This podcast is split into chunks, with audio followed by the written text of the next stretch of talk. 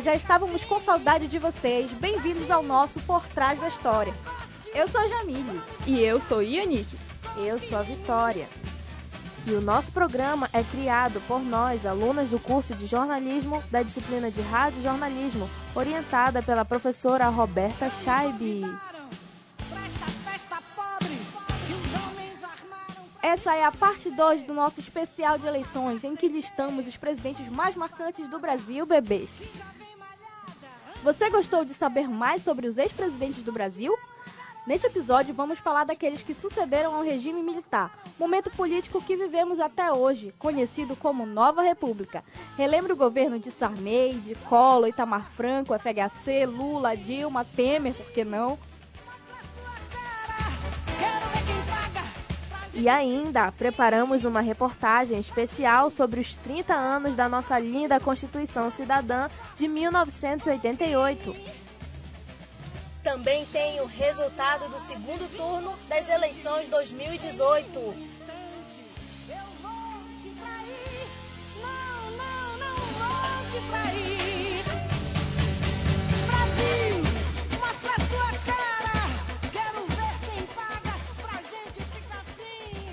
Expectativas, temores, hipóteses. O que será de nós brasileiros daqui para frente?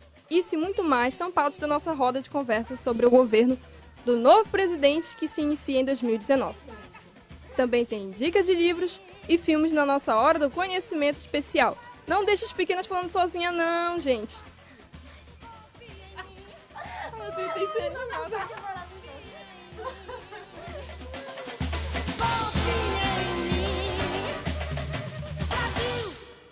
trás da história, presidentes marcantes do Brasil.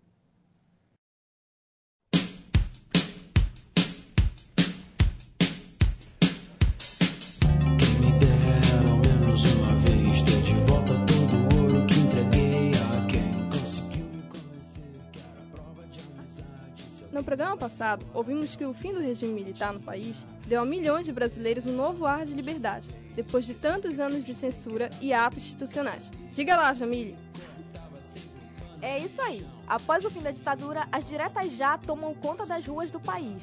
O povo quer eleger um presidente para o Brasil e milhões de brasileiros vão reivindicar de 83 a 84 a emenda constitucional Dante de Oliveira daria o direito ao brasileiro de eleger diretamente um novo presidente para o Brasil. A proposta acabou sendo rejeitada, entristecendo muita gente que estava sedento por mudança. Porém, depois, o movimento conseguiu uma vitória quando o colégio eleitoral elegeu Tancredo Neves como presidente. Uma coisa interessante é que o Tancredo já tinha sido o primeiro-ministro no rápido momento em que o Brasil teve um sistema parlamentarista, na época do Jânio Quadros, é, que não queriam deixar o João Goulart assumir. Então ele foi primeiro-ministro nessa época. Mas avançando aí no tempo, depois da ditadura, né? Alguma coisa sempre tem que dar errado, né, galera? E o que acontece? O Tancredo foi eleito, ok? Beleza, porém ele não assume. Por quê? Porque ele morre, gente. Morreu mesmo. Perto da posse dele, ele começa a ficar bem doente, coitado, em março de 85 e acaba morrendo em abril de 85 de uma infecção generalizada antes mesmo de tomar posse como presidente da República. O primeiro depois do regime. Rola uma teoria muito louca sobre a morte do Tancredo. Tem uma foto dele que ele está sentado num banco rodeado de médicos. E ele está sentado de jeito meio torto, com o médico segurando ele do lado direito é, e ele tá meio pálido também. Dizem que nessa foto o Tancredo já estava morto, com duas sondas injetadas no corpo, e atrás do sofá tinha uma enfermeira que segurava um frasco de soro. A teoria é de que assassinaram ele. Mas quem? Pessoas que eram a favor da volta da ditadura que jamais queriam que o Tancredo assumisse. Quem me dera ao menos uma vez fazer Também tem versões de como foi esse assassinato do Tancredo. Uma delas é de quando ele estava numa missa na Catedral de Brasília, houve um apagão e durante esse apagão ouviram tiros. E logo depois, o Tancredo foi levado às pressas para o hospital para uma cirurgia de emergência. Sabe quem estava lá também? A Glória Maria. E parece que ela viu tudo o que aconteceu. Mas, para abafar o caso, a Globo mandou ela para o Marrocos para fazer uma cobertura para manter ela bem longe da, dessas discussões no país. Segundo uma matéria da revista Super Interessante. Que louco, né, gente? Que estranho, né, Vitória? Bom, mas depois de Tancredo falecer, quem assume é o Sarney, o vice dele. Aí sim, é empossado o primeiro presidente da nova República Brasileira.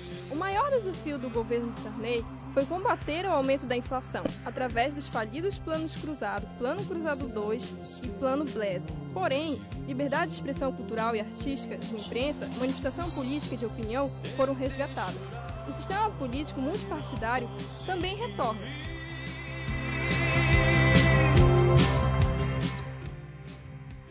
É no governo de Sarney que a chamada Constituição Cidadã é promulgada, no ano de 1988, grande marco para a democracia do país e os direitos sociais.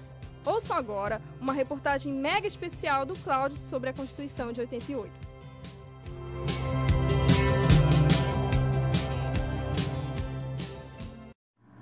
A Constituição Federal, promulgada em 5 de outubro de 1988, completou 30 anos em 2018, sendo um dos maiores símbolos da redemocratização e do fim da ditadura militar no Brasil. Convocada em 1985 pelo então presidente José Sarney, a Assembleia Nacional Constituinte teve a participação de 559 parlamentares, 71 senadores e 487 deputados federais, além de intensa atuação popular. Mais de 5 milhões de formulários foram entregues aos Correios e durante cinco meses, cidadãos e entidades civis puderam dar sugestões. Ao todo, foram mais de 72 mil sugestões vindas de todo o país. A acadêmica de Direito Bruna Silva comenta alguns dos avanços históricos que vieram com a nova Constituição. Bom, é, a Constituição de 88 ela veio para consolidar a democracia no nosso país. Porque com ela o povo brasileiro conquistou muitas coisas, principalmente no aspecto que versa sobre os direitos trabalhistas e sociais. Inclusive, a Constituição, ela também retomou as garantias e liberdades individuais que nos foram tiradas durante o regime militar. E aí a gente também pode citar que quando foi retomada, vieram outros direitos, como é, o direito que é facultativo né, ao voto para as pessoas com 16 anos de idade. E, além disso, ela também trouxe as leis trabalhistas, que é algo muito importante hoje em dia, porque essas leis trouxeram benefícios enormes para os trabalhadores, como o 13 terceiro, seguro-desemprego, dentre tantos outros outros privilégios ou tantas outras conquistas. É, e a principal questão da nossa Constituição é que ela traz no seu rol taxativo o artigo 5 que dispõe basicamente sobre os direitos humanos. E ter tudo isso desse artigo assegurado na nossa Constituição já é uma conquista enorme. Outros direitos assegurados pela chamada Constituição Cidadã foram o Sistema Único de Saúde, o SUS, a educação, cultura e moradia como deveres do Estado, além de permitir que os cidadãos proponham leis desde que tenham, no mínimo, 1% de assinatura do total de eleitores do país, medida revolucionária após décadas de regime militar. Então é isso, Sarney só deixa o Palácio da Alvorada em 1990, dando a faixa para Fernando Collor de Mello.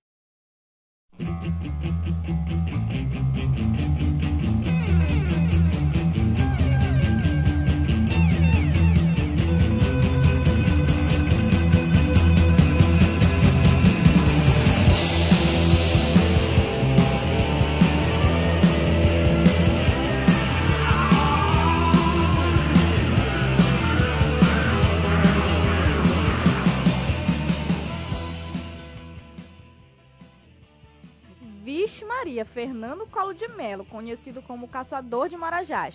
Foi o primeiro presidente eleito por voto direto após o regime militar e o 32º do país.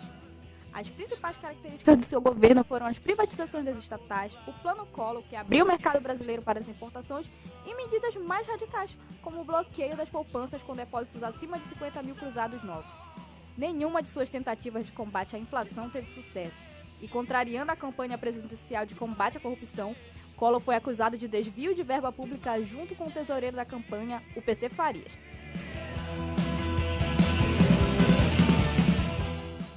A denúncia foi feita pelo seu próprio irmão, Pedro Collor. O escândalo desencadeou numa série de manifestações que resultaram no seu impeachment em 92, os tais dos caras pintadas, deixando o fim do mandato para o vice Itamar Franco. É, o caçador de Marajás acabou foi sendo o caçado da vez. O Collor renunciou antes que saísse o resultado do processo. Isso não o livrou de perder seus direitos políticos por oito anos.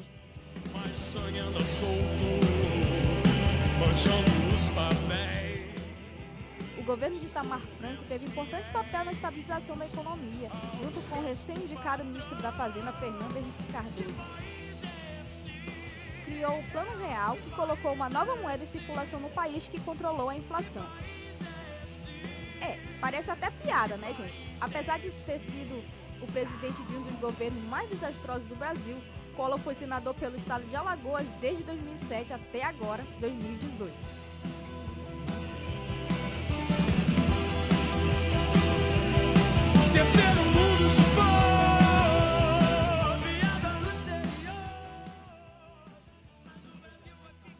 Pois é, Jamile. O sucessor do Itamar Franco foi Fernando Henrique Cardoso, com a popularização de FHC após a implementação do Plano Real, ele sucedeu Itamar Franco, sendo eleito em 1995.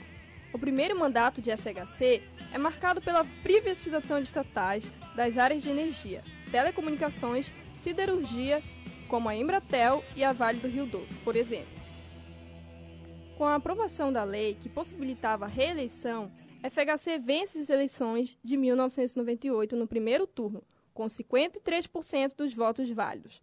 Já seu segundo mandato foi marcado pela entrada de capital estrangeiro, pela reforma previdenciária e pelos altos índices de desemprego. Muitas empresas fecharam por conta do valor da taxa de juros da política de investimento das importações, porém, ele alcança resultados positivos na área de educação e saúde. A Lei de Diretrizes e Bases da Educação reduziu o número de analfabetismo de crianças com mais de 10 anos e de evasão escolar daqueles com idade entre 7 e 14 anos, mas a distribuição de renda da população permanece desigual. Então, nas eleições seguintes, o presidente eleito é Lula.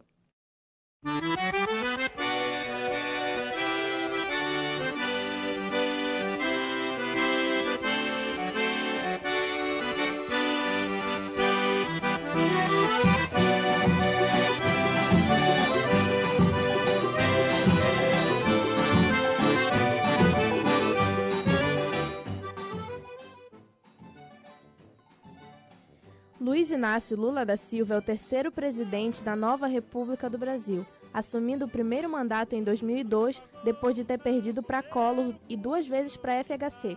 Sua principal oposição era a elite, que temia a situação econômica em que o esquerdista deixaria o país. Mas, contrariando seus adversários, Lula mantém a estabilidade econômica do país e diminui em 168 milhões a dívida externa.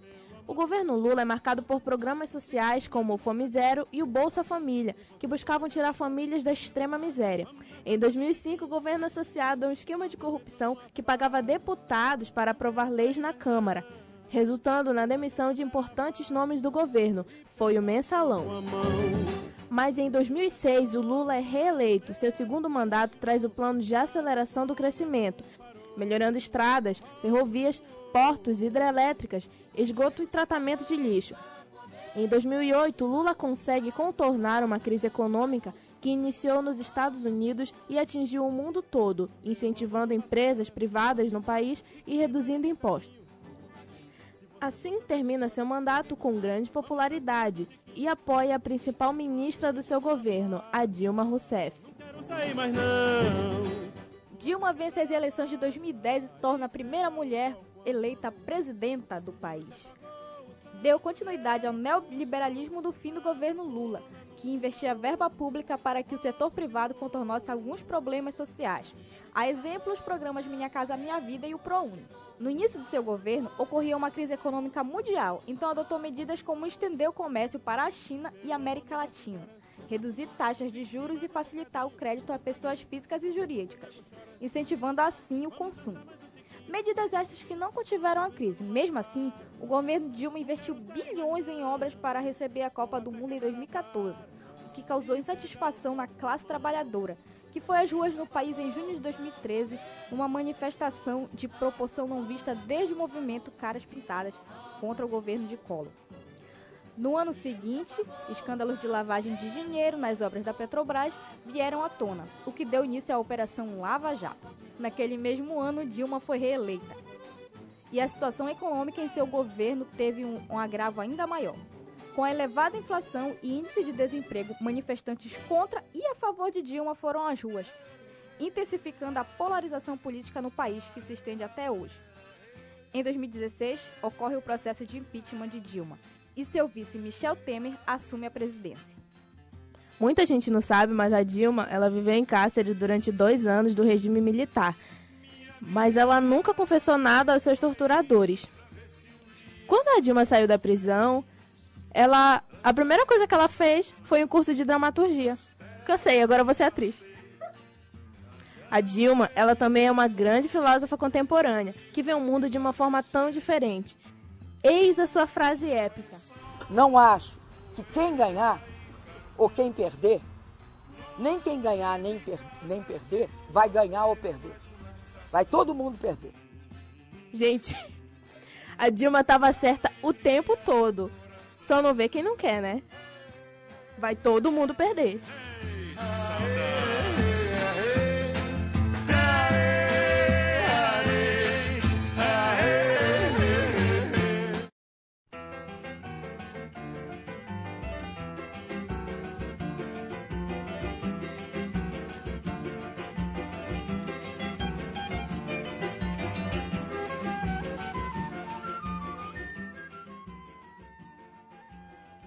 Depois do impeachment da Dilma, Temer está no cargo de presidente desde maio de 2016, de forma interina, e agosto do mesmo ano, de forma definitiva.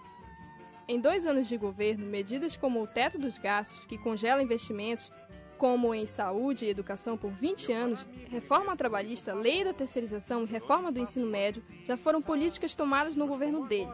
Segundo Temer, o objetivo é tirar o país da recessão econômica e retomar o crescimento o presidente, aliados e ministros do seu governo se envolvem em polêmicas de envolvimento em corrupção, mas não abalam o mandato, o que tem facilitado a aprovação de reformas.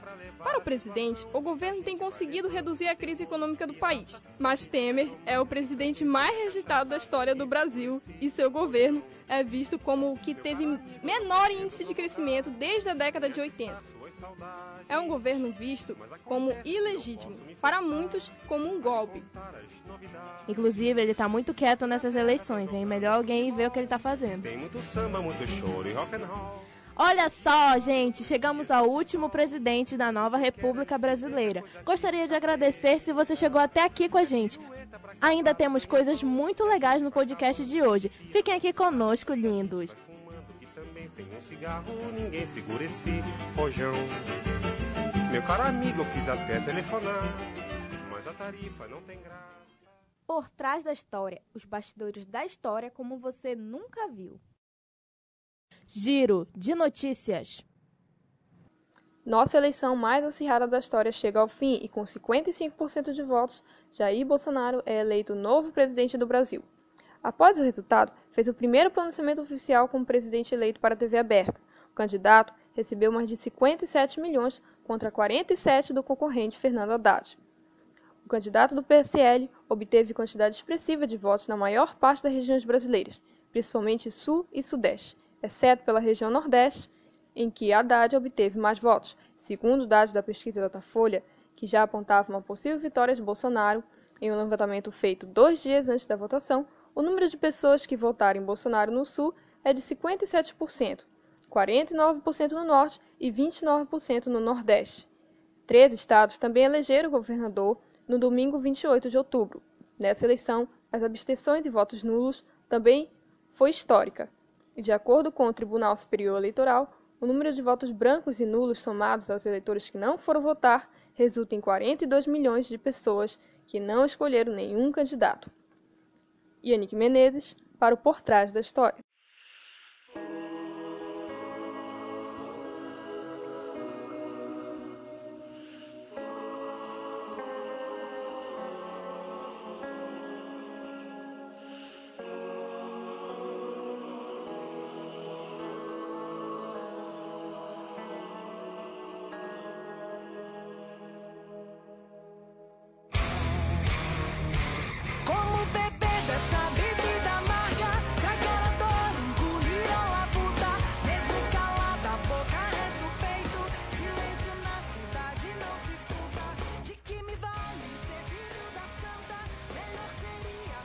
Defensor árduo do que ele chama de moral e pátria, Bolsonaro é um político que acumula amor e ódio de milhares de brasileiros. Jair Messias Bolsonaro, ou simplesmente Bolsonaro, nasceu em Campinas, São Paulo, no dia 21 de março de 1955. Filho de Percy Geraldo Bolsonaro e de Olinda Bontura e Bolsonaro, cursou a Escola Preparatória de Cadetes do Exército e, em seguida, a Academia Militar das Agulhas Negras, formando-se em 1977. O político é um militar de reserva, desde que serviu ao Exército Brasileiro de 1971 a 1988, onde chegou a tornar-se capitão entre os anos de 79 a 81. Sua carreira militar teve sequência com o ingresso na Brigada de Infantaria Paraquedista, no Rio de Janeiro, onde se especializou em paraquedismo. 1986, servindo como capitão no 8 Grupo de Artilharia de Campanha, ganhou projeção nacional ao escrever o artigo intitulado O Salário Está Muito Baixo. O texto foi publicado na seção Ponto de Vista da revista Veja. No texto, Bolsonaro apontou o desligamento de dezenas de cadetes da MAN aos baixos salários pagos à categoria. O artigo gerou tanta polêmica que acabou resultando na prisão dele, por infringir o regulamento disciplinar do Exército. Pouco depois, a revista Veja trouxe uma reportagem com a apresentação de um plano do então capitão Bolsonaro para explodir bombas em várias unidades da Vila Militar e em vários quartéis.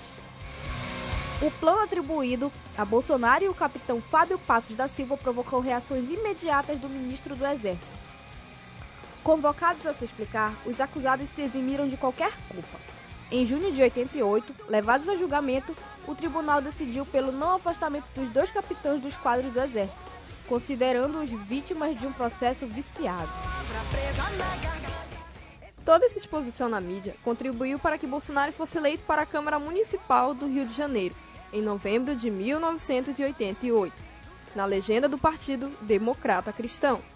Porém, o mandato não chegou a ser cumprido até o fim, pois no ano de 1990 Bolsonaro foi concorrer a uma vaga na Câmara Federal. Eleito no processo, Bolsonaro assumiu o cargo em janeiro de 91. Ele não ficou longe dos holofotes por muito tempo, no mesmo ano, ele voltou a chamar a atenção da mídia quando defendeu o retorno do regime de exceção e o fechamento temporário do Congresso Nacional. Eu sou favorável à tortura, tu sabe disso. E o povo é favorável a isso também. Se você fosse hoje o presidente da República, você fecharia o Congresso Nacional? Não há a menor dúvida, daria golpe no, no, no mesmo dia. No mesmo dia. Não funciona. E tenho certeza que pelo menos 90% da população ia fazer festa e bater pau. Sua justificativa dada em pronunciamento acabou gerando inúmeros protestos, levando o corregedor do Congresso Nacional, deputado Vital Rego, a solicitar ao Procurador-Geral da República, Aristide Junqueira, o início de uma ação penal contra Bolsonaro por crime contra a segurança nacional. Não quero lhe falar, meu grande amor, das coisas que aprendi nos discos Quero lhe contar como eu vivi e tudo o que aconteceu comigo. Mesmo com todas essas polêmicas, Bolsonaro foi reeleito nas eleições de 94 com quase 135 mil votos, mais do dobro da eleição anterior. Nas eleições de outubro de 1998, candidatou-se mais uma vez e foi reeleito com 102.893 votos. Porém, as polêmicas envolvendo Bolsonaro não cessaram. Em dezembro de 99, o político defendeu o fuzilamento do presidente Fernando Henrique Cardoso. Ele alegou que o fuzilamento era até algo honroso para certas pessoas.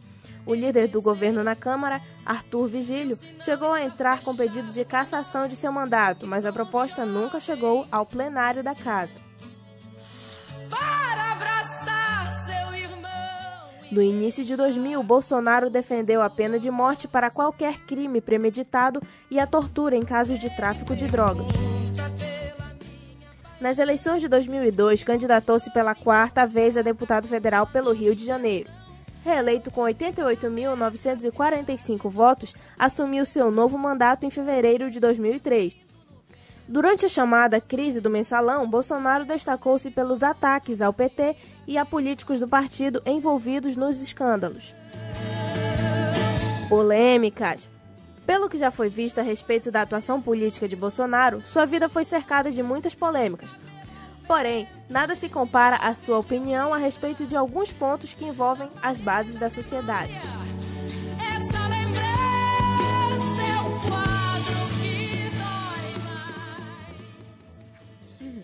Ditadura militar. Bolsonaro é conhecido pelas alegações a respeito da ditadura militar brasileira. Segundo ele, o período teria sido uma época gloriosa da história do Brasil. Em uma carta publicada no jornal Folha de São Paulo, Bolsonaro se refere ao período como 20 anos de ordem e progresso. O político afirmou ainda, durante uma discussão com manifestantes em dezembro de 2008, que o erro da ditadura foi torturar e não matar. Mulheres. Bolsonaro também foi acusado, em seus discursos, de fazer apologia ao crime de estupro e às desigualdades salarial entre homens e mulheres. Na justificativa, ele alega que as mulheres engravidam e têm direito à licença maternidade, o que prejudica a produtividade do empresário. Porém, não é só entre as mulheres que o político apresenta opiniões polêmicas. A homossexualidade é outro tema atacado por Bolsonaro. Em uma entrevista para a revista Playboy em junho de 2011, Bolsonaro afirmou que, abre aspas, seria incapaz de amar um filho homossexual, fecha aspas, e que preferia que um filho seu morresse no acidente do que aparecesse com um bigodudo por aí. O parlamentar também defende que surras em filhos homossexuais seriam capazes de alterar a orientação sexual deles, ao dizer, abre aspas, se o filho começa a ficar assim, meio gayzinho, leva um couro e muda o comportamento dele, fecha aspas. Tortura. Em 17 de abril de 2016, Jair Bolsonaro parabenizou o deputado Eduardo Cunha pela forma como conduziu o processo de impeachment da presidente e usou seu discurso de voto sobre o impedimento de Dilma Rousseff para homenagear Carlos Alberto Brilhante Ustra, o primeiro militar a ser reconhecido pela justiça como um dos torturadores durante a ditadura militar e que teria torturado a então presidenta. Nesse dia de glória para o povo brasileiro, tem um nome que entrará para a história nessa data, pela forma como conduziu os trabalhos da casa. Parabéns, presidente Eduardo Cunha. Perderam em 64, perderam agora em 2016. Pela família e pela inocência das crianças em sala de aula que o PT nunca teve. Contra o comunismo, pela nossa liberdade. Contra o Fórum de São Paulo, pela memória do coronel Carlos Alberto Brilhante Ustra, o pavor de Dilma Rousseff. Como vota, deputado? Pelo Exército de Caxias, pelas nossas Forças Armadas. que inventou esse Estado, inventou. Bolsonaro é um político de extrema direita. Em linhas gerais, isso significa que ele tem um discurso que se opõe ao modernismo e seus costumes. Por isso, o foco dos partidos de extrema direita é a tradição, seja ela real ou fruto da imaginação dos seus defensores. A extrema-direita também é usada como sinônimo de algumas ideologias com pontos de vista extremistas, como o fascismo, o nazismo, nacionalistas, reacionários, etnocentrismo e outras posturas semelhantes. E aí, meninas, o que, que vocês acham aí dessa, dessa eleição do, do Bolsonaro? Esse último ponto que tu falou aí, Vitória, é muito importante. O Brasil tem essa coisa muito forte de igrejas evangélicas, dos defensores da família, do conservadorismo. Foi com esse discurso que a campanha do Bolsonaro ganhou destaque. Nesse momento em que a voz da comunidade LGBTI ecoava, o conservadorismo do brasileiro, então um pouco velado, resolveu gritar. Aí o, o povo vê o Bolsonaro como um restaurador dos valores, dos valores antigos, no caso que foram desvirtuados aí por 13 anos, segundo ele, de governo PT, né? É, as pessoas, os jovens, eles foram hou- houve uma doutrinação esquerdista em que os valores familiares ah, eles são eles são perdidos aí é, com o tempo. E logo a esquerda, em retaliação, ela, ela vira, se vira contra o Bolsonaro, criticando tudo que ele fala, tudo que ele representa, né? Se sente bastante é, é, ofendida com tudo, com tudo que o Bolsonaro, o Bolsonaro fala. E quando ele chega à presidência é o, o baque maior assim para todo mundo. Que todo mundo que esteve no Ele Não, nas manifestações do Ele Não, que gritou Ele Não, propagou essa, essa ideia nas redes sociais. Basicamente isso. Gente, tanto que, sinceramente, em relação à eleição dele, eu ainda estava um pouco descrente até o dia da votação.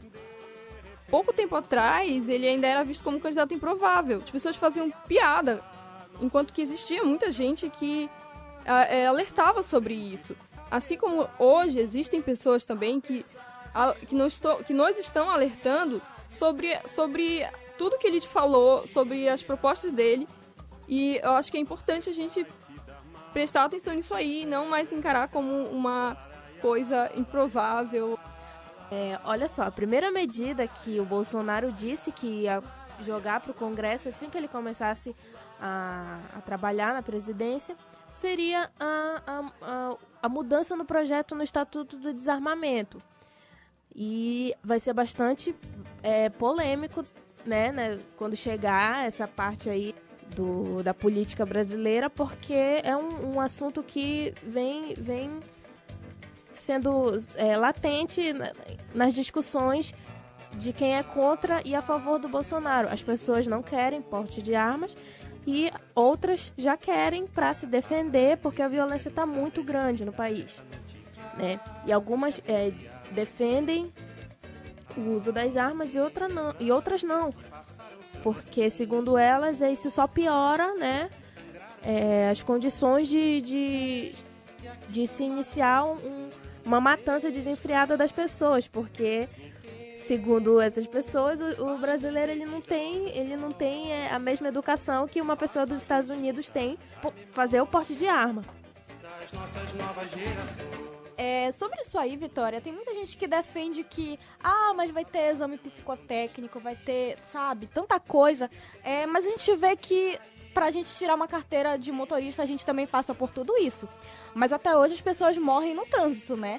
É, até hoje tem gente dirigindo por aí como um louco, mesmo passando por, toda, por todo esse preparo, né? Por autoescola. Será que, será que é, isso define é, a capacidade de alguém de ter uma arma na mão, não sei. A gente a gente espera que, que essa, essa reforma aí, essa mexida que ele vai dar no Estatuto do Armamento não dê em nada.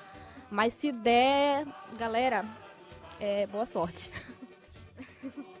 é, outra questão que, que ele defende é, é mexer nos direitos trabalhistas.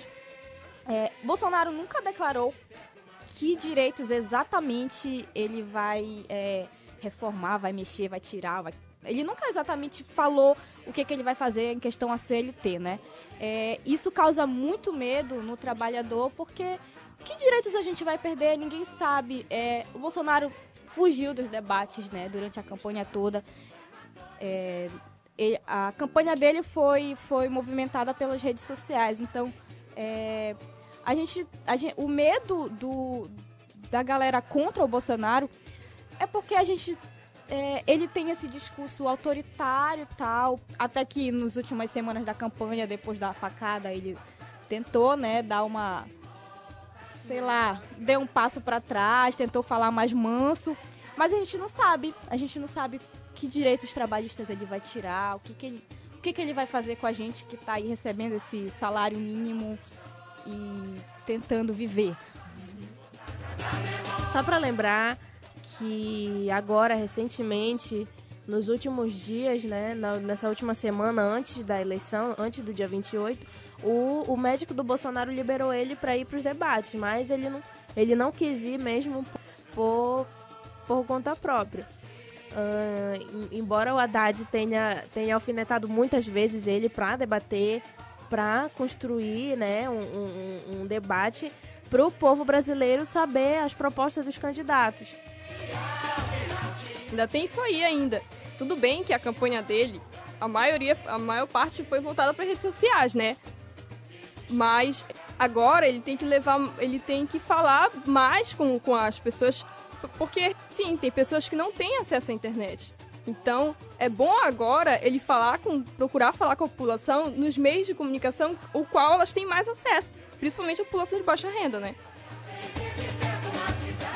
Essa coisa do Bolsonaro fugir dos debates, fugir, ou seja lá qual é a desculpa, é, tem tá muito relacionado ao antipetismo. Ele fala que ele jamais estaria no mesmo ambiente que, que o integrante do PT, né? Que o Lula, que o Haddad, que a Dilma, seja quem for. Bom, resumindo, galera, uh, eu espero que o, o Bolsonaro faça aí um, um, bom governo, né? Eu não sei, eu tô, tô tendo assim maus pressentimentos, né, daqui pra frente, não sei o que, que pode vir por aí. Bom, mas é isso aí, gente. É, eu espero pro, pro Brasil daqui pra frente que melhore, né, na, na, na questão da, principalmente da educação e da saúde, que é uma coisa que a gente precisa muito. Então, eu desejo que seja um bom governo. Porém, é preciso ter muito cuidado, precisa muito cuidado para não deixar que ele ele ele tome propor ele faça coisas que tomem grandes proporções que vá é, é, acabar com, com coisas garantidas pela Constituição. É isso aí. Agora nós estamos na mão de um governo de militares, né? nunca na história isso deu em coisa boa. Vamos ver, né? A gente vai é, esperar que seja que ele não tenha a mesma força que os militares que já estiveram no governo tiveram é, no passado. Ele sabe, ele está consciente de que é, esse, essa metade, esses 55% dos brasileiros que votaram nele é, são é, eleitores fanáticos por ele, que idolatram ele, ou que estavam desesperados por mudança. Mas que esses outros 40 e pouco, mais essa galera que se, se absteve, é, vai estar tá de olho nele, ele vai ter muita oposição e que são pessoas que não são. É, ah, eu não votei nele por um ou outro candidato. São pessoas que são contra a figura dele, são contra o Bolsonaro. Então, vamos lá, ele vai ter que engolir muita coisa. Porque ele deu motivo para falar, né, gente? Pra gente é, ter essas esses contras a ele, né? Ele falou, o Bolsonaro ele falou muitas coisas equivocadas, muitas delas ele, ele não se retratou depois e isso criou é, é, muita muita desaprovação de muita gente. Então, gente, eu espero que para as coisas sem cabimento tenha oposição, tenha bastante oposição. Deu pane no ventilador já tem fliperama em Macau. Tomei a costeira em Belém do Pará. Puseram uma usina no mar. Talvez fique ruim pra pescar, meu amor. Hora do conhecimento especial. Queridos, É totalmente impossível para mim imaginar, filha querida, que não voltarei a ver-te. Que nunca mais voltarei a estreitar-te meus braços ansiosos. Carlos, querido, amado meu, terei que renunciar para sempre a tudo de bom que me destes. Conformar-me-ia, mesmo que não pudesse ter-te muito próximo. Que teus olhos mais uma vez me olhassem. E queria ver teu sorriso. Quero-os a ambos. Tanto, tanto. E estou tão agradecida à vida por ela ver me dado a ambos. Eu tenho saudades da nossa canção. Saudades de roça e sertão. O trecho que você ouviu é do filme Olga, filme de 2004 de Jaime Monjardim. O filme conta a história de Olga Benário, interpretada por Camila Morgado. Militante comunista desde jovem, Olga foi perseguida e fugiu para Moscou. Em Moscou, após treinamento militar, ficou encarregada de acompanhar Luiz Carlos Prestes ao Brasil em 35. Acabou de se apaixonando por ele na viagem. A revolução fracassou e Olga foi presa com Prestes. Aos sete meses de gravidez, foi deportada pelo governo Vargas para a Alemanha nazista. O resto vocês conferem no filme. Mas eu digo eu digo logo que ele é muito emocionante. Eu chorei demais quando vi esse filme. A Camila Morgado arrasou nessa atuação. Cabra Marcado para Morrer, de 1984, dirigido por Eduardo Coutinho. O filme documental sobre a vida de João Pedro Teixeira, líder camponês da Paraíba, que foi assassinado em 1962. As filmagens foram interrompidas em 64, em decorrência do golpe militar, e retomadas apenas 17 anos depois. O engenho da Galileia foi cercado pelas forças policiais. Parte da equipe foi presa sob a alegação de comunismo e o restante dispersou-se.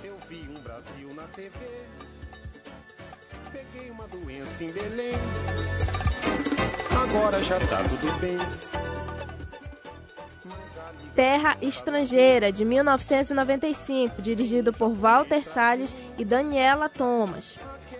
Tem um elenco gigante com a Fernanda Torres, Fernando Alves Pinto, Alexandre Borges e a Laura Cardoso.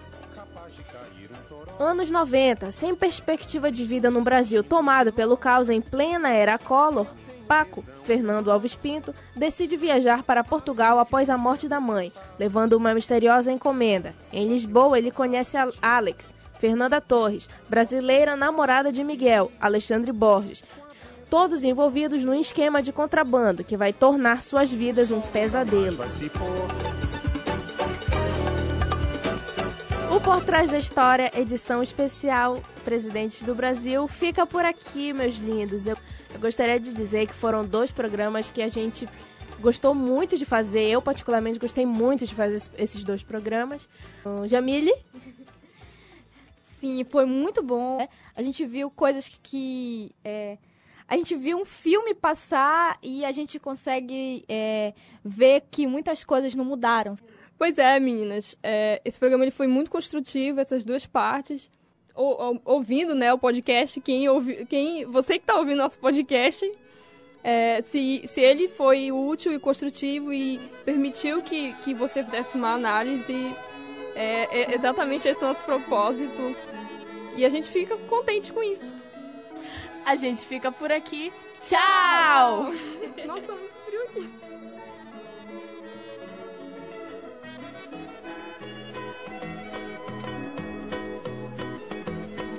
Bahia.